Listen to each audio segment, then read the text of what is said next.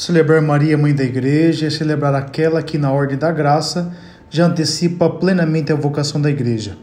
Na comunidade primitiva, como nas diversas aparições, ela sempre exorta a fidelidade e constância na oração.